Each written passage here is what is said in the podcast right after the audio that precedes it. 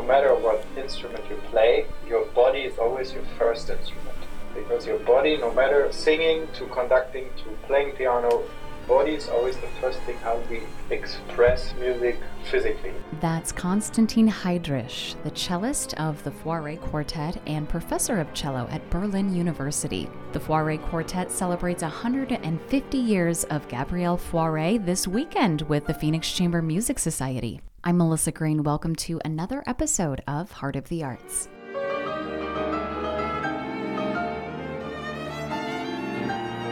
I was following you on Instagram and you got a lot of really gorgeous photos of when you were touring up in Canada. So, is this kind of new for the Fauré Quartet getting to like have some free time to sightsee? Because I feel like a lot of musicians are like, oh, I don't have much time. I think we always, I mean, we, we tour the States since I think about 13 years now.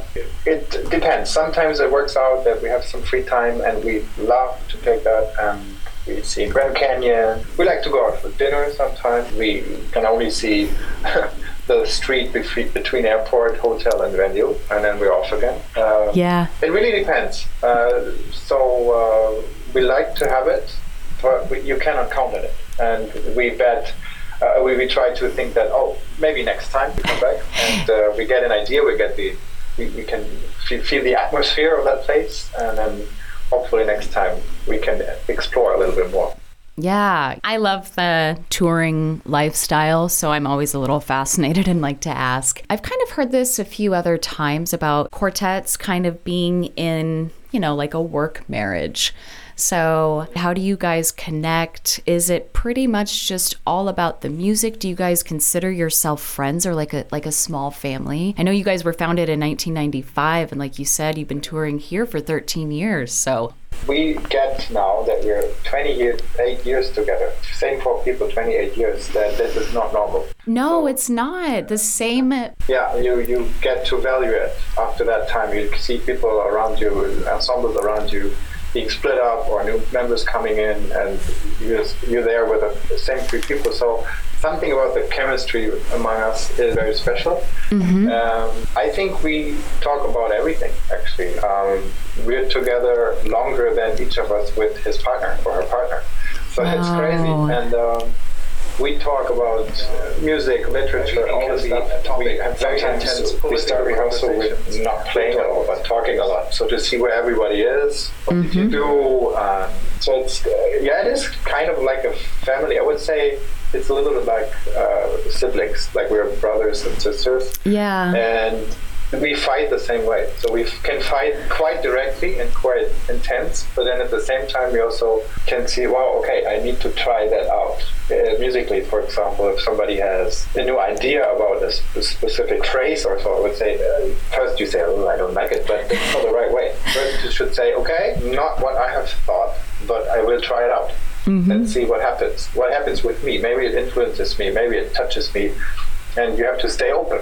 I think that's the that's the key. You have to stay open. Mm-hmm. Uh, don't get too too stiff or firm in anything like opinion or musical taste or thinking how something should be done.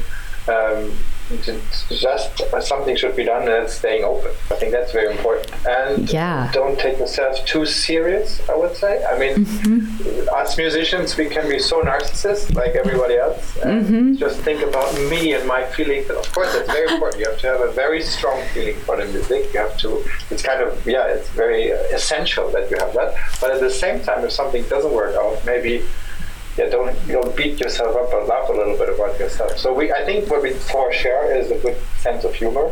Sometimes, yeah. even if somebody is really down, we know each other so well, so someone can make a kind of a humor remark, and actually that makes you smile, although you don't feel that well. It's, it's nice. It helps you. Yeah. Did you all meet in college? Um, I can't remember if it was Berlin or where were you guys at? That's very hard because it's very small. Uh, it's very hard to remember. It's a small city in uh, southwest Germany called Karlsruhe. Okay. Not so far, not so far from Heidelberg. Okay. The story is that Sasha, our viola player, and Erika, our violinist, they met in the county youth orchestra. Okay. So in all the counties in, uh, in, in Germany, it's, there's youth orchestras, and we are all for very much influenced through that. Even Dirk, though being the pianist, he played the violin also at, at that time. Oh wow! And, uh, he was in his county youth orchestra, and that was, I think, really very influential on all four of us. I'm from Hamburg. I'm from a different part also. Um, to become a musician, actually. So Sasha knew Erika from before uh, the studies, which we started up all after high school, and he actually already asked her uh, to have a rehearsal without even without her having auditioned yet. So he knew oh, anyway wow. she's so good she would she would get a place. we should we should start something. And uh, yes, the three guys who all started in the same semester. And Erika came one year later. And yeah, this small town of Karlsruhe uh, is uh, not not ugly at all. It has nice weather. Tiny bit boring, I have to say. So Okay. What you have to do is work and practice and rehearse, and that's what we did. Uh, being Hmm. a qu- piano quartet, we didn't much. We didn't think about it. We just shared the love for chamber music. There wasn't a plan of a career or anything. We Hmm. just loved to do it, and it actually wasn't part of our studies either. It was way too early for that. Uh, we just Oh. like like to do it. We didn't have any tutor. We just worked on pieces because we were nuts about chamber music. That's amazing. So, can you tell us a little bit about the program, the Fauré Quartet that you're performing, and it's 150th anniversary celebration. So, and I know you've paired it with Brahms. So, can you talk a little bit about your approach to the program they'll be hearing in Phoenix? Yeah. So what's interesting about that period uh, in, in time and for music is that um, it's so nearby. It's on the late 19th century, but it's so different. It's so different in style. It's so different in language. All romantic, yes, but um, uh, and Brahms are very, very different in, in their language. Not so much in form. Uh, Okay. that was kind of it's kind of similar, Mhm. but um, uh, the, the way they, they yeah they write their music is, uh, is interestingly is interestingly very different, and um, so Fauré for us is very special. I mean, he was so much in love with chamber music and, and with songs. By the way, that's why we also play some songs. Uh, Okay. it's very essential to him both these these genres. I would say. He said very lovely stuff about chamber music. Um, if I may recite, I think it's La musique de chambre, c'est la véritable musique et la traduction plus sincère d'une personnalité. Uh, that means like uh, chamber music is true music and the sincerest translation of her, of her personality. So it's Wow. something very, very close to his heart and soul. And Brahms also felt like that. But for Brahms, this piece was very much on the road to the first uh, symphony. Brahms was a bit scared of writing down his first symphony because of Beethoven. You know, that big guy in Yeah. over his head. He was like, oh, I don't dare.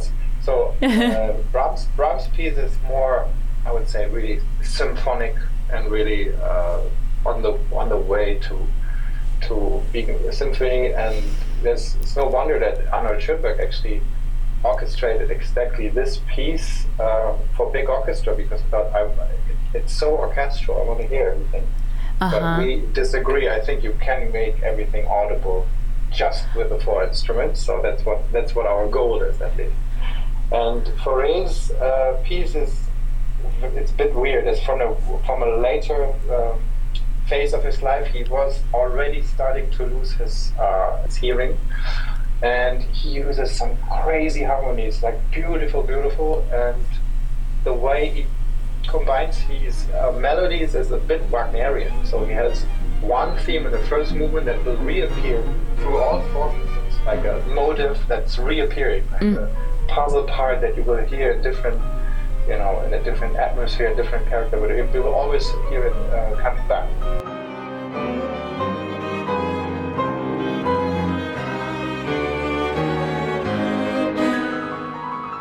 Was 2020, we had our 25th anniversary, but there was also this Corona. Yeah. Yeah. So we couldn't, we couldn't really celebrate, but uh, we had a lot of time, so we recorded a CD.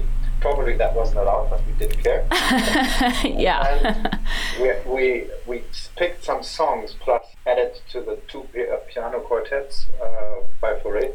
We picked some songs which we thought, oh, they're so beautiful, like Mendelssohn, a lot of being without words, like songs without words. Yeah. You hear the true poetry, the true the love and in, the and the detail in the music, and that's why we picked these songs. And Mm-hmm. a very ni- good friend of ours arranged them for us. Oh, wow. So these are arrangements that audiences haven't heard before. Yes, we're spreading them now. Okay. Exactly. I read that you teach in Berlin, and. How do you perceive it, and how do you, um, how does that reflect back in your teaching? I think we all four share one thought, and that is um, no matter what instrument you play, your body is always your first instrument. Because your body, no matter singing to conducting to playing piano, body is always the first thing how we express music physically. Mm-hmm. And through the body, we have contact to the second body, you could say, or the second instrument, and that can be cello, violin, piano, and so on. So it's very physical. Or if Mm. I don't like it, it also means I don't feel it somewhere. So that has a lot, a lot to do with teaching because I think overtones and sound, sound waves, Mm-hmm. are also a way of communication. You can not only hear them, you can feel them and the air is full of it. That's why uh, probably whole streaming business when Corona was it wasn't that satisfying because there's even one more instrument. If you think body first, then maybe violin second, but the room you're sitting in or you're sharing the sound with, Yeah. that's the third instrument. And the listener and the musician, they have one common thing, and that's the music of the room. They're sharing it. Music is sound that communicates between people. So if something is blocked, it's like your instrument is blocked. Something is like fixed in your body, it's like your instrument doesn't work. So Wow. basically, we need very good and balanced understanding of our bodies to, to be able to execute music the way we want.